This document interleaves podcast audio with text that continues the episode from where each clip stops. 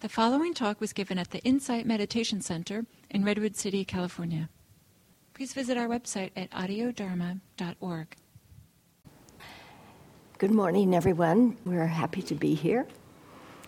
I'm going to let Imam Tahir do most of the talking, but as Martha said, I just thought I'd let you know that we are both involved in interfaith work in San Jose, specifically the Silicon Valley Interreligious Council.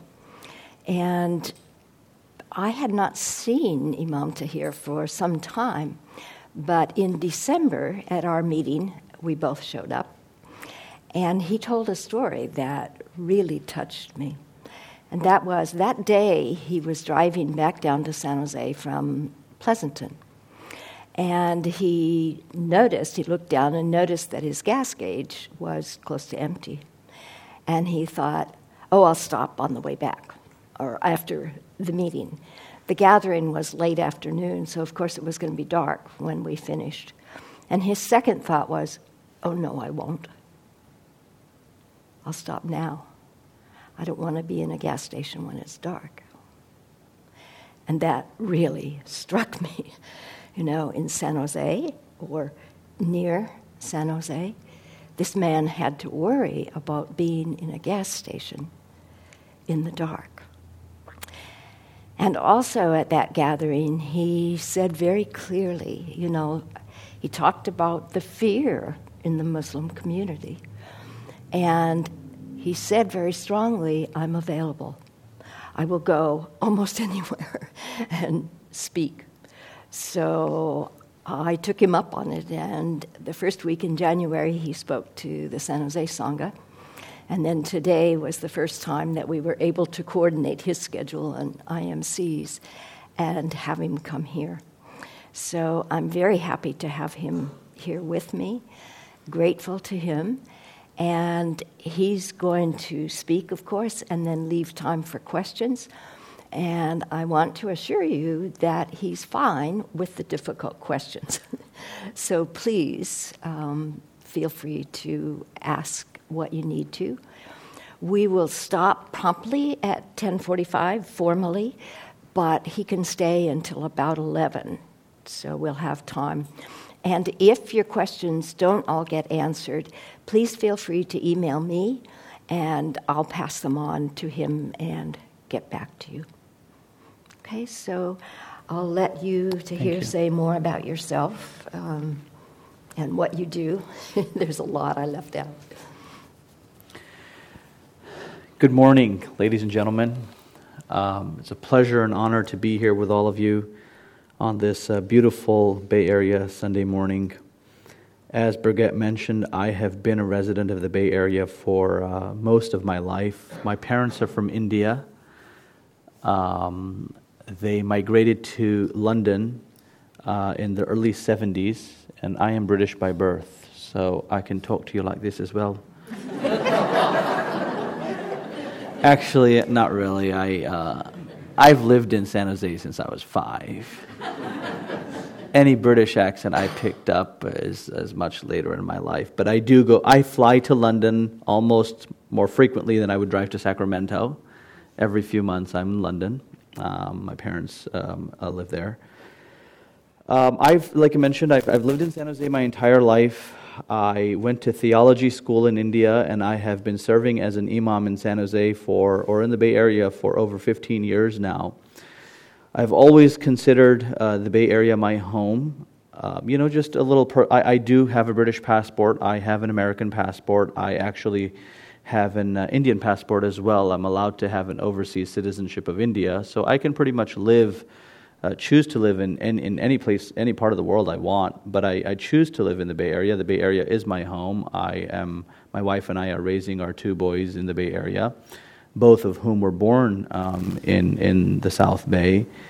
And so the point I'm trying to make is San Jose is my home. Um, you know, I'm not going anywhere. I'm a, I love the Giants. I love the 49ers. Um, it, most people, the reason I say this, most people wouldn't, wouldn't be able to tell that about me. I'm, I'm actually not dressed as I normally dress. I'm usually dressed in a longer garb. It's the first question Birgit asked me, hey, you know, I said, it's a Sunday morning. Um, so a lot of people, when they would see me, wouldn't imagine me to be, you know, an American. They would think I'm some sort of a foreigner who may not speak English and probably doesn't get, you know, the sports that we play. I mean, you know, do you get, you know, uh, so Bay Area has been my home. Loved it, continue to love it. But as we all know, there was an incident that happened uh, some years ago, 9 11, that changed um, you know, the way the world um, is operating. And um, you know, there was a lot of backlash on the Muslims then. Um, I generally like to explain my. I, I, had been an imam for one year. I was what I like to say is I was a minor leaguer thrown into the major leagues overnight, um, and uh, you know I just um, um had to be doing all the work. There was a point in my life when I was. This was post 9/11, was where I was very very active in the interfaith community in the greater community. So I served on the Human uh, Rights Commission for the City of San Jose, the Human Relations Commission for the County of Santa Clara. A little joke amongst my friends was that I'd run for city council someday. Uh, I don't want to be a politician. um, but then there came a time when I needed time for myself. So to be honest, you know, uh, the last um, 10 odd years, I've kind of been working in my own community and trying to raise my own two kids. Unfortunately, um, the recent events around the world have changed things um, quite a bit.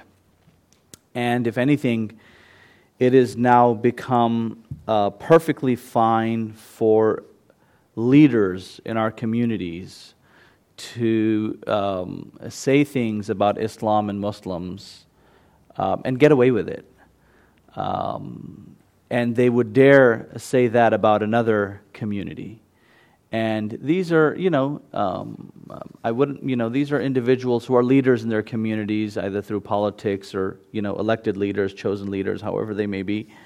It's extremely tough times because what's happening now is the amount of hatred that we are seeing on our media on a day to day basis is actually being, you know, these are the sentiments of the people now. And so the masses now are beginning to hate Islam and Muslims and what they fail to realize that the vast majority of Muslims around the world, including the United States of America, are just honest, peaceful citizens trying to make a better life. Right? And people tend to forget that. People tend to uh, not see that. Is there chaos in the world? Yes, there is. Is there chaos in the Muslim world? Yes, there is. I'll be the first to admit. I don't represent the Muslim world. I, if I represent anything, it's the, you know, the Muslims. I, I, w- I wouldn't even be bold enough to say that, but, you know, I'm an American Muslim. I am a Muslim who lives in the United States of America, and my concerns happen to be local concerns and not necessarily international concerns. I can't, when we, op- we do open it up for Q&A in a few minutes, I cannot and may not and don't consider myself an expert on politics or religion in other parts of the world. I can barely speak for my own community here in the United States of America. What we see in other parts of the world, the world extremely sad. Um, a lot of that, you know, is these sentiments, these, uh, this hateful sentiment is being shared by, by many individuals. And we see crime, we see chaos. As any good citizen, as any good individual, you know, if you, you know, people have asked me and said, What do you have to say about San Bernardino? What do I have to say about San Bernardino? It was a crime, for God's sake. Um, you know, it was individuals who were misled, misguided, that happened to uh, create these atrocities. Um, and do I agree with it? Of course not. Why? How could I agree with it? Why would I agree? Why would you even have to ask me such a question? But simply because they happen to be individuals who claim to have been of my faith.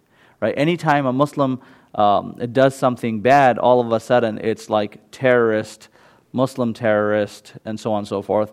And if anyone, and this is, you know, I, am not here to get into numbers. I have an entire presentation on the Islamophobia industry in the United States of America. When you know someone in um, Ohio a few days ago gets a gun and kills you know their entire family and uh, kills themselves, no one calls them a terrorist. But God forbid if that person happened to be of a Muslim faith, the media would have found some way to twist it and said, you know, terrorism. Let's go to their local place of worship. Let's find out their country of origin. Um, the vast majority of Muslims living in this country are professionals. I'm sure some of you work with many Muslims. Maybe you know it, you don't know it. Um, the vast majority of the immigrant Muslim community that came here in the 60s and 70s all came for higher education. These are indiv- my mosque is all techies. Really, it's, it's nothing but a whole load of techies. In fact, a lot of times after I deliver a sermon and there's someone visiting, people will ask me and say, What do you do? And I said, I'm an imam. But they say, What do you do? You know? And, and, so I've, I've over, over, the, over my career, I've had so many people ask me, Do you also work in the tech industry? Now, I, I am very, very tech savvy, unfortunately. I'm an Apple junkie. Uh, but that's just the Bay Area in me, if I may. But most of my, most of my, uh, you know, most of my congregation, highly educated individuals. You know, a lot of people don't realize this, but one in ten doctors in the United States of America happen to be Muslim. Um, there's just so you know we're just we're out there in the professional industry working really really hard to make this country a better place. Um, and the idea is you know, we, I get this as well. Are you Muslims trying to take over America? We have no intention to take over anyone or anywhere.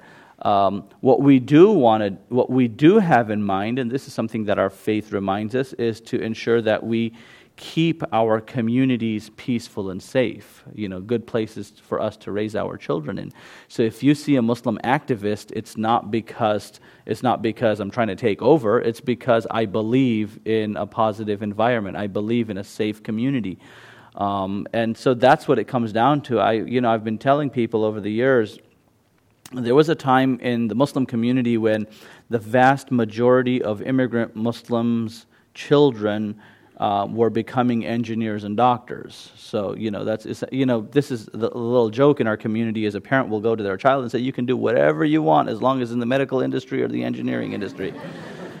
Um, that is far. That is very quickly changing. The amount of young Muslim lawyers in D.C. now is growing. I mean, every other Muslim kid wants to become a lawyer, wants to make a change, wants to make it to D.C., wants to become a politician and um, you know they're working hard on it. They're working really, really hard. And so, um, you know, I, I, I, personally believe that America is a. I mean, this is from an immigrant, a child, a child of an immigrant. America is a land of opportunity. If I go back to India, where my parents are from, I definitely would have had the opportunities that I've had here um, in the United States of America when I compare my life and my cousins' lives in in India. Not to say India is a bad country, it's a beautiful place, the food is great. Um, so that's, that's what it comes down to. And, and as Muslims, you know, we're, we're required to pray. Um, this meditation just reminds me of my own prayer, you know, just uh, I, I, you know, I, I'm a Muslim. I pray five times a day. I wake up early in the morning to do my prayer. Uh, many Muslims make it out to the mosque for their prayers. Others pray at home. People pray in congregation. People pray on their own individually. And I'm the type of person that I, I, because I have to lead prayers in congregation and it's almost a regular thing, I enjoy praying individually at home. So, you know, when I, when I wake up early in the morning at 5.30 to do my morning prayer, it's really nice. It's really quiet. I like to keep the room dark. It's just nice and silent. The kids are not making noise. Um, and I, I get to do my prayers. So, you know that's you know i pray um, that's that's an obligation. Um, when ramadan comes around i fast in the month of ramadan. It's a time when i think of the, well we're supposed to think of the poor and needy around us all the time but we actually take a moment to put ourselves in the shoes of those individuals who are not as blessed as uh, the rest of the world. Um, i get to go to mecca to perform the pilgrimage when i have time um, although you're required to do it once in your life, I've been blessed to have made it out um, quite a few times. Um, you know, a lot of times I come back from Saudi Arabia and um, people will ask me, I get stopped at the airport and say, Well, what did you do in Saudi Arabia? I, I, I prayed. Um, you know, honest, I've probably been to I you know I've been to Saudi Arabia maybe 20 times in the last 10 years, and I haven't seen I haven't seen Saudi Arabia. I, I land at the airport in Jeddah, and I take a cab and go to Mecca, and I'm in prayer. I don't. I'm, I'm there for prayer. I, I don't care with what Saudis have to do or what their political views are. I have never been in a Saudi home. I'm usually in my hotel, go to the Grand Mosque to pray, come back to the hotel, go to the Grand Mosque to pray, go back to my hotel, find a good place to eat. And that's pretty much when I'm done, back in a cab, make it to the airport, and I'm back home. I've, you know, um, but. It, Yes, thank you. Uh, we, we, we, as Muslims, we pray to the one God, uh, the one God that's out there. Um, and uh, we put our forehead on the ground to Him. And, and really, it's just, uh, you know, the reason, you know, people would argue and say, well, you could do the same prayer here. Yes, I could. But at the Grand Mosque, it's a little more powerful feeling. We believe that the Quran was revealed there, the revelation be- began there. So there's, there's an association that we have um, with, with Mecca and the Prophet city, Medina, where we travel to when we're there. Uh, you know, someday if I ever get around to writing my um, autobiography, uh, you know, I'll have an entire chapter on airports. Um, I'll have an entire chapter on the TSA. Uh, I'll have an entire chapter on the Homeland Security. Um, you know, uh, generally, when you come home after a long journey, you're tired, you want to come home. You just, you know, want to come home, take a shower, and lie down but uh, you know, I whenever I leave the country, as I did about a, about two weeks ago, you know, I, I ask myself before getting on that flight, even after I have my boarding pass, do I really have to leave the country or not? Um, because flying back into the country uh, can be a bit of an ordeal. Um, I've been blessed in the last few years. So I'm not going to complain. But there have been times when every time I've flown into San Francisco, I've been pulled aside and said, Mr. Anwar, how are you doing? How's your son? I have a, ch- I have a child who has a, a medical need. He's a special needs child. And they will be bold enough to, they, they know me so well, they'll, they'll try to be courteous and say, How's your son doing to begin the conversation? Um, and it's like, guys, I'm coming home. I, I just want to go home and see my wife and kids. And they're like, yes, but someone up there has put you on a list and we just have to check you off. I mean, at least there'll be people who'll be honest to say that. Um, so, you know, we, we look around and there's, there's just all this hatred in the world. And, you know, honestly, what we're, what the average Muslim here and in every part of the world is just trying to make, uh, make this place a better place, trying to educate people with what Islam truly is about. Um, Islam does not teach violence. Islam does not promote violence. Islam does not promote killing. Um, Islam promotes peaceful societies. And Muslims and people of other faiths have lived in peace for years and years and years. And in fact, there's an entire movement amongst Muslim scholars, uh, theologians, who are combating the people who are preaching hatred through text. Like, you know, here's the text, here's what the text actually says about peaceful um, living in our communities and um, does not promote violence. And the verses that the verses of the Quran that people do use to promote their violence are taken out of context. Um, there's an entire science of the verse, the revelation of the Quran, and each verse has an entire story behind it as to why it was revealed, when it was revealed, to whom it was revealed, what the command was there for and what, when, when the command was actually abrogated through another verse. But naturally, people who have an agenda will not tell you the complete story, right? People who have an agenda will not tell you the truth. They will just make sure they get out there and, and do whatever it takes. We're, we're, we're seeing here, it's an election year, it's, a very, it's a very, very interesting year. Uh, brings out the best in us. Um, and not so much. But I tell you, you know, I take it, I'm not, I'm, I'm one, I'm, by my nature, I'm a very optimistic individual. What it's really helped us do as a community is just really get out there. You know, we're making sure that we're, we're trying to make our voices heard. We're becoming politically active. We're making sure that we're all registered to vote. We will make sure that we will vote. Um, and, you know, as an activist, I like to tell people that change is not top down, change is bottom up. You have to get involved in the grassroots. I'm probably preaching to the choir. But, you know, I, I, t- I tell my community that the change begins at the bottom and not always at the top. And we're still a very immigrant based community, at least the community that I represent. And we only become active once every four years. Um, but, but there is. So when we see all this hatred, um, you'll, you'll see a lot of good hearted individuals who don't want what's being sold on TV and what's being preached by our by the individuals who are running for these very important positions. And so naturally, if anything, it just brings out the best in us, and we want to make sure that we uh, we challenge that through our words and, and our actions. Um, as far as as far as our faith, you know, just really quickly. Um, the majority of the Muslims do not live in the Middle East. The majority of the Muslims in the world live in Indonesia and India. Uh, you know, contrary to popular perception, there's a lot of Christians and Jews in the Middle East um, that have been living there for generations, contrary to popular perception.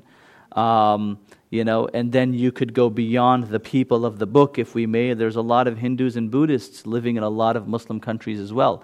Sure, there may be factions in certain countries that may not be open to people of other faiths, but that's the only thing that actually makes it out to the media. If you were actually to visit uh, certain Middle Eastern countries, you'd actually find it very, very different.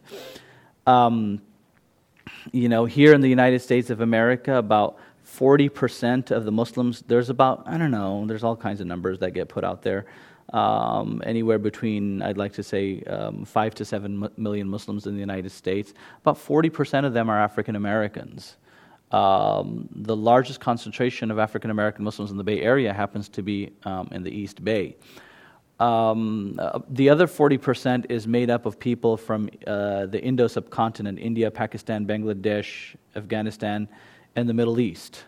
Um, and then the other 20% is just from everywhere. So you would imagine, um, you know, when I lead a typical Friday sermon, I am preaching to people from about 30 different countries on any given Friday who are all Muslim, but who all speak different languages, who all eat different foods, and if you're immigrant, you have a lot of cultural practices that you actually think are religious. So you would imagine, you know, that, you know, because a lot of people have these cultural practices and they've always thought that these are part of their religion, and so culture and religion kind of gets mixed. And then here I am trying to preach to these individuals. You would imagine my job would to be, to be very easy. It's actually not, because I'm, you know, even within my own community, I have so many um, different challenges in reminding individuals what's faith, what's culture, and, and how we're all going to come together. Uh, some of the things that we have to decide is, you know, on, at any given event, what kind of a food are we going to order? Um, you know, these are, these are real life challenges. I mean, it's just, it is what it is. That's how diverse our, our community is. One of, the great, one of the issues in our community, in the Muslim community these days, is our um, in, intercultural marriages. Um, you know, it's, it's, a real thing. We're actually going right through it. You know, my, um, I'm, my, I'm from Egypt and you're from India, or my wife is, you know, I'm an African American and my wife is from India, or her parents are from India.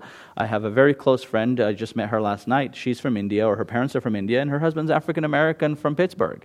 Um, and trying to put all these cultures together, uh, trying to bring faith. To, So we have our own challenges. We really don't have. Um, you know, a lot of time for a lot of what's happening out there. But now, again, very briefly, talking about international politics, and I'll stop speaking.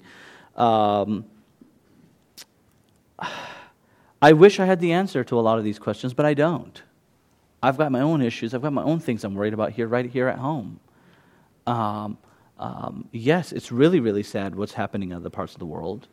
Um, that's that's their issues. Uh, in fact, I, uh, amongst a lot of the immigrant community, um, um, I get a lot of backlash because I always talk about uh, my priority and my community's priority being home, the United States of America, versus international affairs.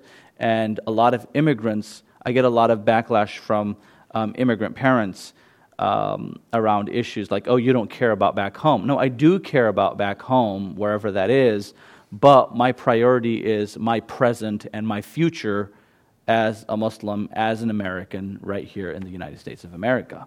Now, I'm not saying there's a lot of people like that, but you know, you look at what's happening in Syria, for example. It's just really, really sad, but essentially it's nothing but a civil war. These are two factions that are not getting along, and they've destroyed entire cities. So when you look at immigrants or ref, sorry refugees coming, you know, uh, going across borders and, and through rain and winter and snow and all of that, if you were actually to see what they've actually gone through, um, you'd feel for them. Like, oh my God, their entire, you know, they were robbed of everything that they had. Um, and most of us, most of us at least here, here um, you know, have uh, a decent amount of um, security and safety. We have shelter, we have food, we have all the basic necessities of life, and that these people don't, and they're trying to find. And so, when I hear uh, when I hear you know um, politicians in this country saying we don't want refugees in our cities, in our states, in our countries, it just kind of saddens me. Like you know, let's let's open up. We should be opening up our doors to everyone that we can help, whether they're indigenous Americans or whether they're people from outside. But that's our responsibility as human beings. That's just who we are as people.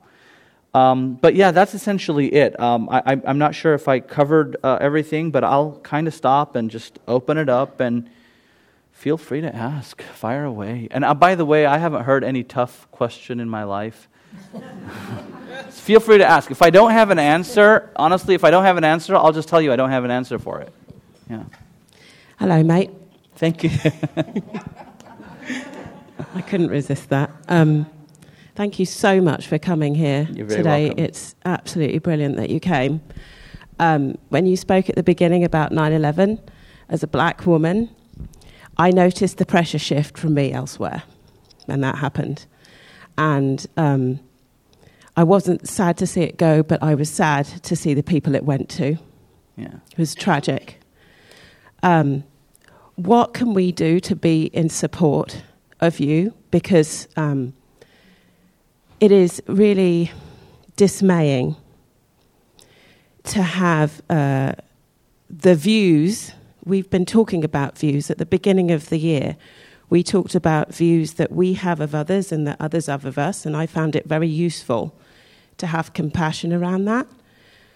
But um, there are people espousing views of this entire group mm-hmm. that are so destructive they could lead to things that we can barely imagine. Mm-hmm. Mm-hmm. And uh, ordinary people really need to stand up and say, Not in my name mm-hmm. about this because it's so serious. Mm-hmm.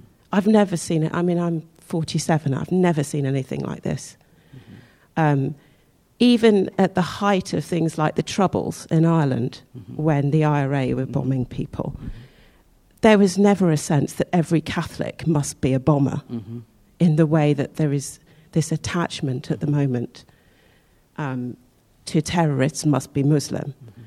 And it's really frightening, and it's really important that we all stand up and say, I disagree, actually. Mm-hmm. I don't believe that's true. Mm-hmm. So, what can we do? Do we friend you on Facebook? Do we. Uh, I, I, tell I you, know very little you, about, about Islam myself, sure. but is there a book I can read that would let me stand up and say, actually, I don't think that's true? Mm-hmm. Mm-hmm. Thank you. It's, it's actually, you'd be surprised. What you can do for a Muslim today is so simple. Uh, now, to, to go back with what you started with, young Muslims today are so active with Black Lives Matter. Um, because they, they're seeing what it's like to be a minority and they, they know what it's like to be subjected. And so when this entire movement of Black Lives Matter came around, the Muslims just came, the young Muslims just came out and said, This is us, right? Because we feel their pain. So that's, but honestly, if what you can do is, is two things really. If you see a Muslim and they're visibly Muslim, if all you did was smile at them you'd be surprised. You'd be shocked at the amount of frowns I get on a daily basis. Everything from standing in line at Walgreens when I'm picking up my parents' medication to standing in line at an airport. I mean, I was flying, I fly, I'm doing a lot of work nationally these days. I'm a very sought out national speaker, and I'm saying that with all humbleness, but I'm literally traveling every week. Um, and, you know, I'm a premier member with United.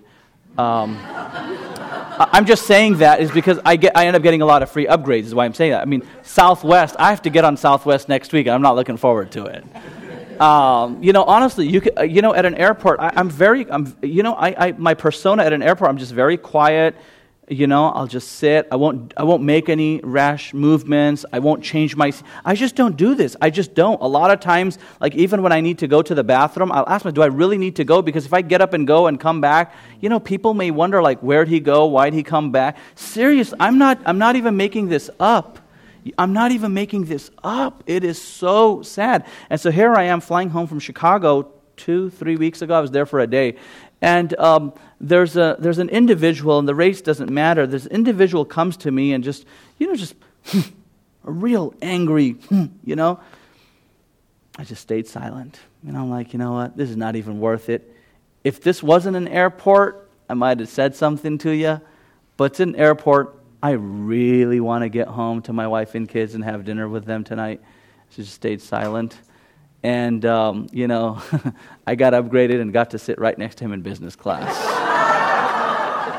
uh, but, but on a more serious note, on a more serious note, honestly, the amount of frowns that I get in a day, or a woman, Muslim woman wearing a hijab, a, a head cover gets in a day, if all you did was smile and said, How are you?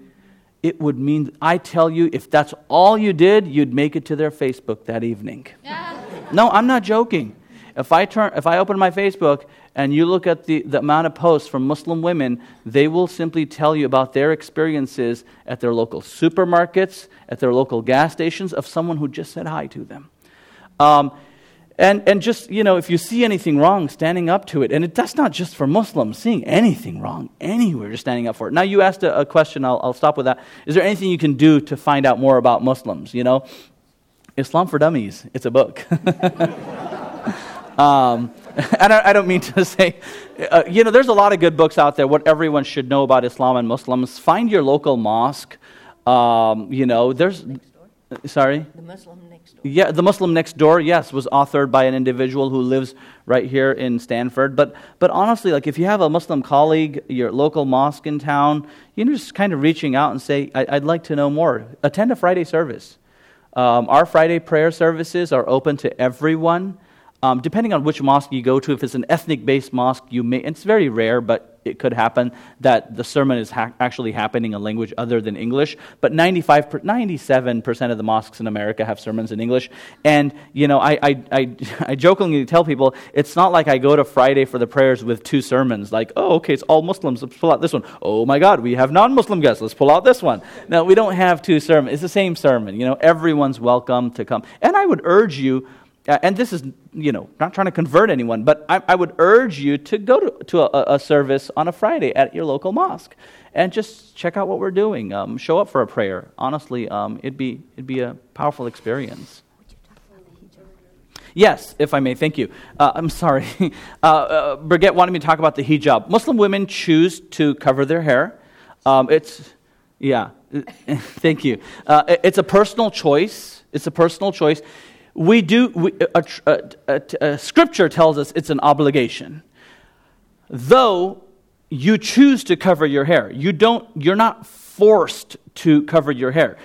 What's, uh, and, and we're required to dress modestly. That's more important than anything else. Okay, so if, if you go to any mosque, uh, you'll find uh, you know scripture sermons around just dressing modestly whether you choose to cover your hair or not it's about just dressing modestly um, and that's what it comes down to i have I, I'm, I'm, you know, I come from a fairly conservative Indian Muslim family. I have women in my family, very well educated, um, who choose to cover their hair, cover their face completely. They wear the niqab. That's just their personal choice. Their entire families don't, but they choose to do it. Hey, that's their choice. I have women on the other spectrum who choose not to cover their head at all. And honestly, as a family, as Muslims, we don't judge anyone. That's your personal choice. You make that choice on your own. Um, it's not, you know, all the women that I know that actually, and I'm going to be a little extreme here, that choose to cover their face. Uh, in fact, if anything, their families don't want them to cover their face. You'd be surprised. You know, people think like it's, it's, they're, they're actually forced to cover their face or forced. They're actually quite the contrary. Uh, uh, uh, women who choose to cover their entire face, their families are knocking my door and say, can you please help us out and say, you know, can we get rid of this, you know? Um, and and you, you know, you try, but that's a person's personal choice. People may choose to or choose not to. That's fine. Um, if you come to my mosque in San Jose, no one's going to require you to cover your hair. No one's going to require you to do anything. You come as you are. In fact, that's our motto at our mosque come as you are, whatever your faith may be. So, so yes, sorry. Go ahead. Thank you so much for coming. You're very welcome. Thank you for having me. So, I'd like to um, kind of piggyback off of what my sister over here said a few minutes ago. I had the pleasure of spending a couple of half days at a conference on Islamophobia in, in Berkeley, Berkeley yes. this weekend. Mm-hmm. And let me tell you, it is an eye opening experience to see the ugliness that is happening in the political and social and interpersonal discourse in this country from the perspective of the people that it's happening to. Mm-hmm. Yeah, and bad. I would just encourage anyone here to find out more about the phenomena of Islamophobia as a counter discourse to the um, idea that all Muslims are somehow terrorists or plotters or anything else. Um, and I had a question for you as well, sure. sir, which is can you speak a little bit to the impact that prejudice is having on the youth in your community? Sure, thank you. Um, you know, it's the, the, the youth are just really, really confused. In fact, if anything, nowadays, most mosques do not, are not looking to hire imams. They're looking to hire youth workers because the youth are just confused. They really don't know what's happening. They really don't know what their future holds. And in fact, some of them has just sort of shut off from the world. And, um, you know, the internet allows you to do that. You can sit in front of a computer, go through your feed every day, and become as depressed as, you know, anything, and, and choose to close your doors and not want to deal with the real world and which is why what we're trying to do is we're working very, very hard with our youth to bring them out and bring them to other faith based and non faith based communities to show hey, not everyone out there hates you. There's a lot of good people in the world. And that's, it's definitely helping, but it is a work in progress. It's a priority for all of us. Um, and, you know, honestly, when you do find out about the one young kid or the two young kids that may have been influenced by ISIS, um, these are individuals who have either um, really just shut them off from the world, and that's all they've been doing. A lot of times, um, um, law enforcement has actually been informed in advance that this is what's happening, but in order to make a story out of it, the law enforcement will actually allow it to happen and then grab you at the airport and bring you home. Look it up online. The amount of individuals that have been trapped by the FBI. In fact, there's a young man sitting in prison here locally, and he's going to be there for a long time. Interestingly enough, his parents went this is a story in the New York Times, I think, a few weeks ago. His parents went to the local law enforcement and said, Listen, this is what's happening with our kid, and we're actually worried, and we're letting you know law enfor- national law enforcement allowed for it to escalate. In fact, if anything, reached out to him through various different avenues in order to allow for it to escalate and then went and grabbed him and then he makes it out to the media. You'd be surprised as to how many people actually get convicted for the crime that they, you know, that they've, per, they, they've wanted to commit. There was an incident right here in Oakland where, you know, right when the person was about to detonate the bomb that was sold to him and set up for him by the FBI. Um, that they went out and got him and said Muslim terrorists trying to blow up a bank in Oakland. You know, so that's. I mean, I'm not. Don't don't get me wrong. I'm not in denial that there's youth that are being influenced. Yet at the same time, you'd be surprised as to how many of these youth have actually been trapped by law enforcement. Yes, sir. So I have a, a, a question. It's similar, I guess, to the previous question, and this is very personal for me. Um, I come from Michigan. And I'm not trying to make any generalizations, but it's a very different environment there than it mm-hmm. is than it is here. And I have relatives, aunts, uncles that spew this hatred towards your community. And you know, I've tried to cite facts. Facts don't don't resonate. If you could give me a sentence or a paragraph to touch I know that's difficult to really touch their heart. And, and many of these are, are God fearing Christians. Mm-hmm. Yeah. They're you know, people. And they're, they're and and I mean, I, I'm just it's oh, it's so frustrating to try to get through to them, and I just hope there are some words that could do I- that. you know, honestly, I don't think I have any words per se. The greatest experience that anyone can have is to get to know a Muslim personally. And, you know, if there's any way where, and I would love to work with you on this if it's ever possible, to, you know, a lot of people that, um, in fact, this, there's this very powerful sermon I've delivered time and again, and in fact, was an entire theme I, I delivered in the UK, was um, do they hate us or do they just not know us? And, um, and really, it's just about people not knowing who you are. And so, uh, you know, I don't think I have anything, uh, unfortunately, for you to give to them in terms of words, but if there was any way that, you know, people who don't know about Islam and Muslims were just introduced to Islam and Muslims. And, and this is the challenge. You know, this is a rural, rural Mm-hmm. Yeah. community in Michigan, right? And this is Michigan and, of all places. The majority of the Muslims in America actually live in in, Michigan. in, so- the, in the Detroit area, right? In the Detroit area. But this is up in the Upper Sure. Peninsula of Yeah, Michigan, yeah. right? And, uh, and anyways, both. Th- th- thank you. And Yeah. Uh, you know, one thing that we've been encouraging our community to do is really open up their doors. And for a lot of people, it's diff- for a lot of immigrants, it's difficult. You know, you're not sure um, as to how do you open up your doors. Is everything going to be okay? Um, you know, we do. There's in certain families culturally, there's sort of a gender segregation. You may not wear shoes in the house. You know, it's all these things, and so you're kind of like, hey, are these people going to get it? Are they, are they think, think we're weird? Is it going to be okay? But really, we've been telling a lot of lot of friends. I have a friend who moved in uh, an, outs, an area outside of Dallas, uh, rural neighborhood, you know, all God fearing Christians. And, um, and I said, hey, you know what? He said, what should I do? And, and he's, he's born, in, born and raised in Canada, parents are Indian. I said, just do a barbecue. And uh, that's what he did. One fine summer day, he did a barbecue and just invited all his neighbors. Some people showed up, others didn't show up. And uh, he was telling me, he goes, This is a pretty crazy community. I said, What do you mean? He said, All these people are big time in the military. These are all military people, you know? I'm like, Okay, great. I don't know why you chose to live here, but it is what it is. But I, I think what ends up happening is that he's, he's one of the few brown people in his entire neighborhood, and people know who he is. And they'll be like, Hey, Shahid, how you doing? Shahid. So, yes, sorry. Yes. One, th- I know there's a lot of um, questions. one thing, having been in India, but only for a month, I- I saw quite a bit of what seemed like Islamophobia there. There's only 15% of Indians are Muslims. But Where's this? India, the In country India. of. Yeah, yeah. Wouldn't you say it's not exactly cool there either? I was wondering no, it's all not. Absolutely not. You In know, fact, is India is India's getting pretty bad under the current uh, current um, you know uh, government. It's been pretty bad. Yeah. Um, and you know, uh, uh, uh, by the way, are there crazy Muslims in the world? Totally. Crazy. Don't. everything. I'm not denying it. Uh, we got a lot of crazies out there. But you know, honestly, you know, th- we don't we don't deserve what's happening to us that, Yeah. it- for for these few individuals. So yes, there is Islam. In fact, I. Oh God, don't remind. I'm flying to India in a few months, and I've been asking myself, do I really want to go to India or not? Because I've been subjugated at airports in India as well, simply because of my beard.